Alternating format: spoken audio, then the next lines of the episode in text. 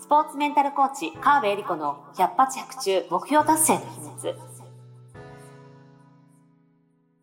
この番組は、オリンピック選手のメンタルコーチ、川辺恵里子が、スポーツだけではなく、ビジネスにも教育にも共通するメンタルの整え方について、あなたからの質問にお答えしながらお届けする番組です。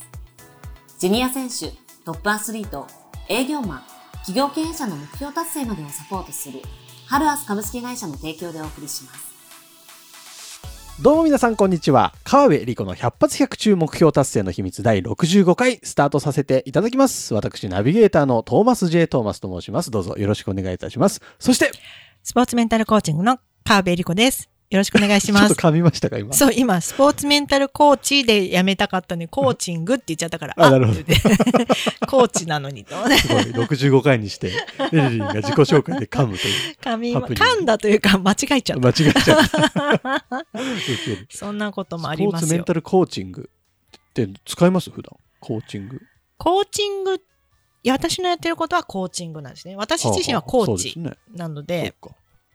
そう。そうか、スポーツ選手のコーチングをするときは、スポーツメンタルコーチングっていう名そう、前なのか。そう、提供してるものはコーチング。なるほどね。そう。なので、なんでそう言っちゃちょっと勢い余って、コーチングって言っちゃった。でも私、こ今日はこれたまたま間違えましたけど、はいい、つも言いづらいなと思うのは、よろしくお願いしますっていうのがすごい言いづらいんですよ。ああ。なんか、よろしくお願いしますってこう、一気に言わないと、うん。よろしくお願いします。こう、よろしくとお願いしますがね、うん。続けて言えなくあって、ーだからちょっとスピードを速めて、もう、息のスピードで、よろしくお願いしますって言わないと言えないんですよ、ね。なんですか作業ですかね？作業が言いにくいんですかね？うーん、なんだろう、そうかもしれないですね。僕もね、実は毎回やってて、あの、今週もスタートさせていただきますっていうのがすごい言いにくくて。作業。毎回ね、すげえ慎重に言ってますよ。させていただきまあーさせていただきます。す。はい変えていいんじゃないですかそうねね。そんな言い回しじゃなくていいんですけどそうね。そうそうそう。なんかついさせていただだきますって言っちゃうっていう。確かにさせていただきます。なんかちょっと言い言いづらい。確かに変えよう、変えよう。でも変えようと思って変えようと思うと失敗するん失だよね。敗するんですよ。そうなんですよ。そうそうななんですよ、ね。結局させていただきますになっちゃうっていう。うん作業ってやっぱ難しいんだろうな、ねえ。と思いますよ。はい。はい。というわけで、オープニングトーク何にお話そうと思ってたんですけど、いいネタができてよかったです。はい。では今日の相談に移らせていただこうと思います。ははいい。えー本日の相談です。昔から後回しにしてしまう性格です、えー後回しにして最後ギリギリになりパニックに陥り毎回自分を変えたいと思うのですが結局またやってしまいます。うん。こんなうんざりする私を何とかしてください。お願いしますという、えーお願いが来ました。何とかしてやってください。なんとかね、ねえ私もいつもなんとかしてもらいたいなとこう。でもみんな思いますよね。ねえそう。だからこれね。しち、ゃうもん。この質問された方だけじゃないんですよね。あの、まあ、私は自分の仕事柄、はい。まあ、本をね、いろいろこう買うんですけど、はいはいこの後回し系、うん先延ばし系はのい解決本っていうの山ほどありますすね。すごいあります。うんなんでいっぱい買ってますけど、はいまあ大体書いてあることを見るとね、うーんと、期限を決めましょうとか、まあやることを分解しましょうとか、うん、小さいことから始めましょうとかね。まあいろいろ書いてあるんなるほど。ですけども、まあそうは言ってもね、みたいな。こうそうよ大体やった。そう、大大体体やりましたっていうね。あのーいろいろ、まあいろいろ方法論はうんあるんですけども、まあきっとこの質問の方もね、試してみたと思うんですよ。まあそうですよね。こんだけ悩んでたらね。そうそうそうそう。ね、大体小学生ぐらいの頃からうん、宿題は後ろにずらす方の質問だと思うんですよそうね。ですね。まさにそれですね。そう。私もそうなんですよね。ずっとそうだったので、すごいわかる。はい。で、そんな中で、割とうまくいきやすいなっていう、まあ方法ですけども、うんうんこの方が後回しにしないでやってることは何か？っていうのを、ちょっと思い出してもらいたいんですよね。これは、うん、何でもかんでも後回しにしてるわけじゃないと思うんですよ。確かに。例えば食事。うん。後回しにしますって言って、夜中の12時にしか食べないってことないと思うんですよね。ないですね。忙しかったら違うかもしれないけど、そういう時はあるかもしれないけど、だいたいリズム、その方の生活リズムの中で、えー朝昼晩とか昼夜とかね食べる。後回しにはしないと思うんですよね。あとは、例えば、あ習慣系で言うと歯磨きはいはい。とかも、まあ、食べ終わってすぐにがいいかもしれないけど、そうじゃないかもしれないけど、うん寝る前には歯磨きます。一日磨かない日があるかもしれないけど、一週間磨きませんみたいな人は、ちょっと少ないかなと思うんでですすね。よね。考えにくいですね。まあ、よっぽど虫歯だらけ。ややだ、そんな人。違うかも。しれないけど、そう。っていうふうに、でその仕事でとか資料作りとか何かを準備しなきゃいけないっていうことは後回しにしてるかもしれないけど、普段の生活の中で後回しにしてないこともきっとたくさんあるはず。確かに。言われてみれば。ですよはね。一体それは何なのかうんを思い出してもらいたいんですよ。うん後回しにせずにやってることは何か。うんうんうんとするとそれはできるんですよ。だから、こう後回しにしちゃうなっていうのは実は思い込み。うんなるほど。もしくはやりづらい方法を後回しにするようにやってるだけ。なるほど。うん。そういう習慣がついちゃってるんですね。で、なので、えっ、と、後回しにしないで、普段やってることとくっつけちゃうっていうのは実は、あの、やりやすい方法だったりするんです。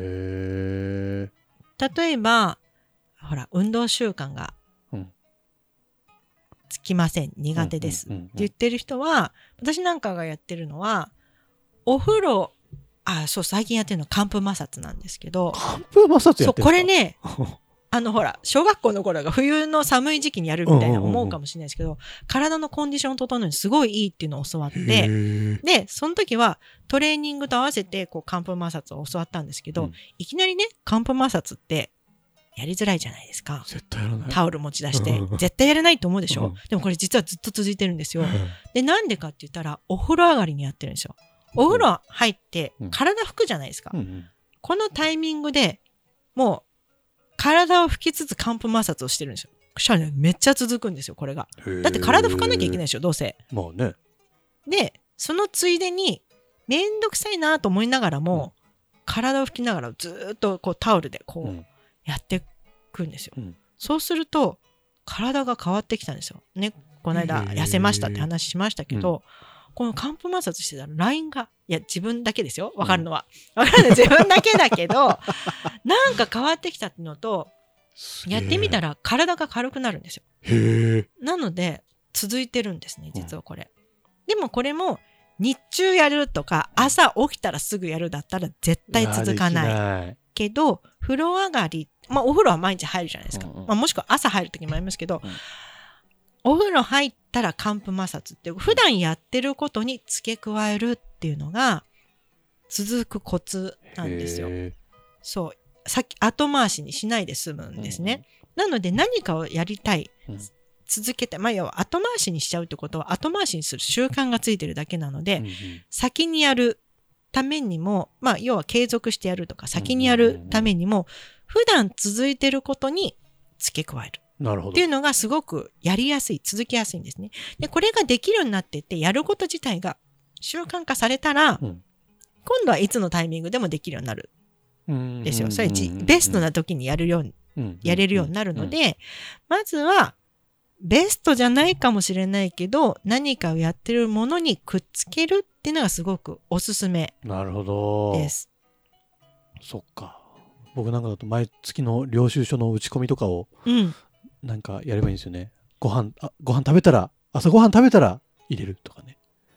うん。それはね、連続性のあるものの方がいいですよね。例えば、領収、なんかその打ち込み系はいパソコン使ってやるはい。わけじゃないですか。うんいつもパソコン使ってやってるものあります？もしくはテーブルの前に座って何かやってること？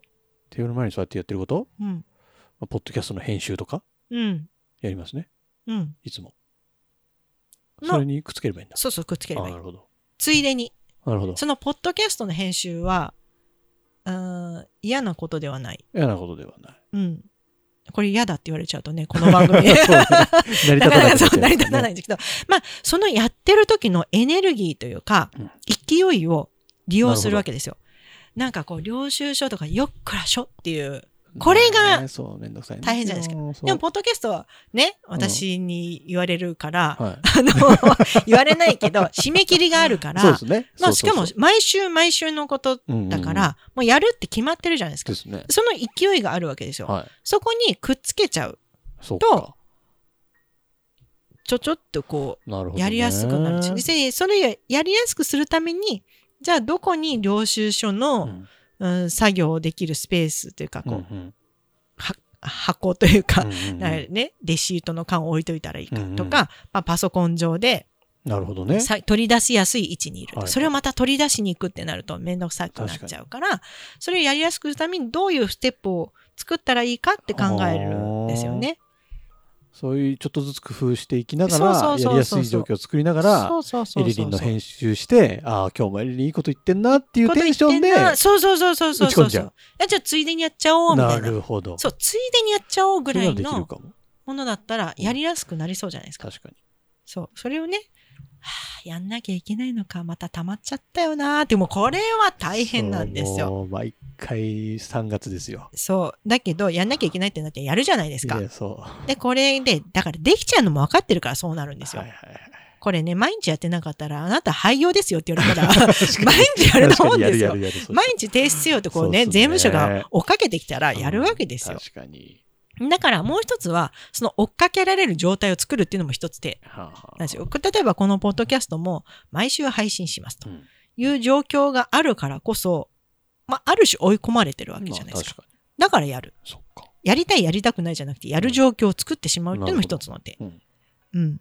なるほどね。だから、例えば資料を提出するっていうのも、うーんと、健全な強制力をうんちょっと活用して、配信しなきゃいけないっていう状況で言うと、ほやらされてるわけじゃないけどう、うんなんかこう、追っかけられてる感じがするからやんなきゃいけない。やる。うんっていう状況を作るんですよね。に。なるほどね。うん。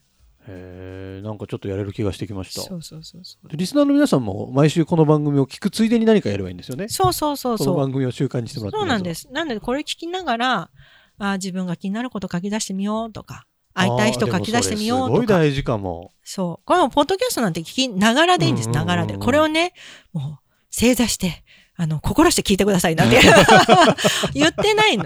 まあ、聞いてくれたら嬉しいけど、うんそんなんじゃなくていいね。もっと気楽に聞いてもらいたい。ねでも、気分の良くなるように、うん。いい状態になるように、私は話してるつもりなので、いい状態でやりたいことうをわやってもらったらいいんですよ。本当にそしたら100発100中目標達成に行きますね。そうなんです。もう100発100中うまくいくためにはいい状態になるっていうことが全てなんですよ。いい番組。。そうでしょ？うん今頃気づきましたか？みたいな。65回目にして。そう素そうそうそうそう。晴らしすぎる。そう。だから、この番組もきっかけにしてもらったら、うんね、毎週水曜日配信されてうる、んじゃあそれを流しながら、領収書でもいいし、うんなんかこう、なんかお部屋の片付けでもいいし、うんちょっと後回しにしてることを一個だけやってみよううんみたいな、そのきっかけになったらすごいいいですよね。なんて素敵なんでしょうか。うん。ぜひ活用していただいて、ね。ね。そうみんなで目標達成していきましょうよ。していきましょうよしていき。ましょうよ。僕も頑張って領収書入れますので、はい。はいね、編集しながら、編集しながら、来週やりましたかって聞きますからね。でき、頑張りますんで、はい許してください。はい はい、えーどうでしょうか？皆様、なかなかいい番組に仕上がってきているこの65回目のカーベリコの100発100中目標達成の秘密なわけですけども、えー概要欄にですね、エリリンにすぐに通じる LINE 公式アカウントがあります。あれ、エリリンも毎週、毎回見てますからね。そうですねあ。のメッセージ送っていただけると、エリリンが見て、なんか面白かったらなんかリアクションしてくれるかもしれないですし、なんかちょっとあのエリリンとの交流に使っていただきたいなと思ってますので、LINE 公式アカウントお友達登録していただいて、で、何か相談事ができたらすぐ、えー送っていただけましたら番組で取り上げさせていただきますので、えーご活用いただければと思います。い、いですね。たくさん活用のできる番組。そうなんです目標達。成の秘密。ぜひぜひ来週も聞いてください。というわけで、川辺エリコの100発100中目標達成の秘密第65回以上で終了とさせていただきます。エリリンありがとうございました。ありがとうございました。今週も最後までお付き合いありがとうございました。あなたの毎日に少しでもお役に立ちますように。来週の配信も楽しみにしていてくださいね。この番組は、提供、ハルアス株式会社、プロデュース、tmsk.jp、ナレーション、土井まゆみがお送りいたしました。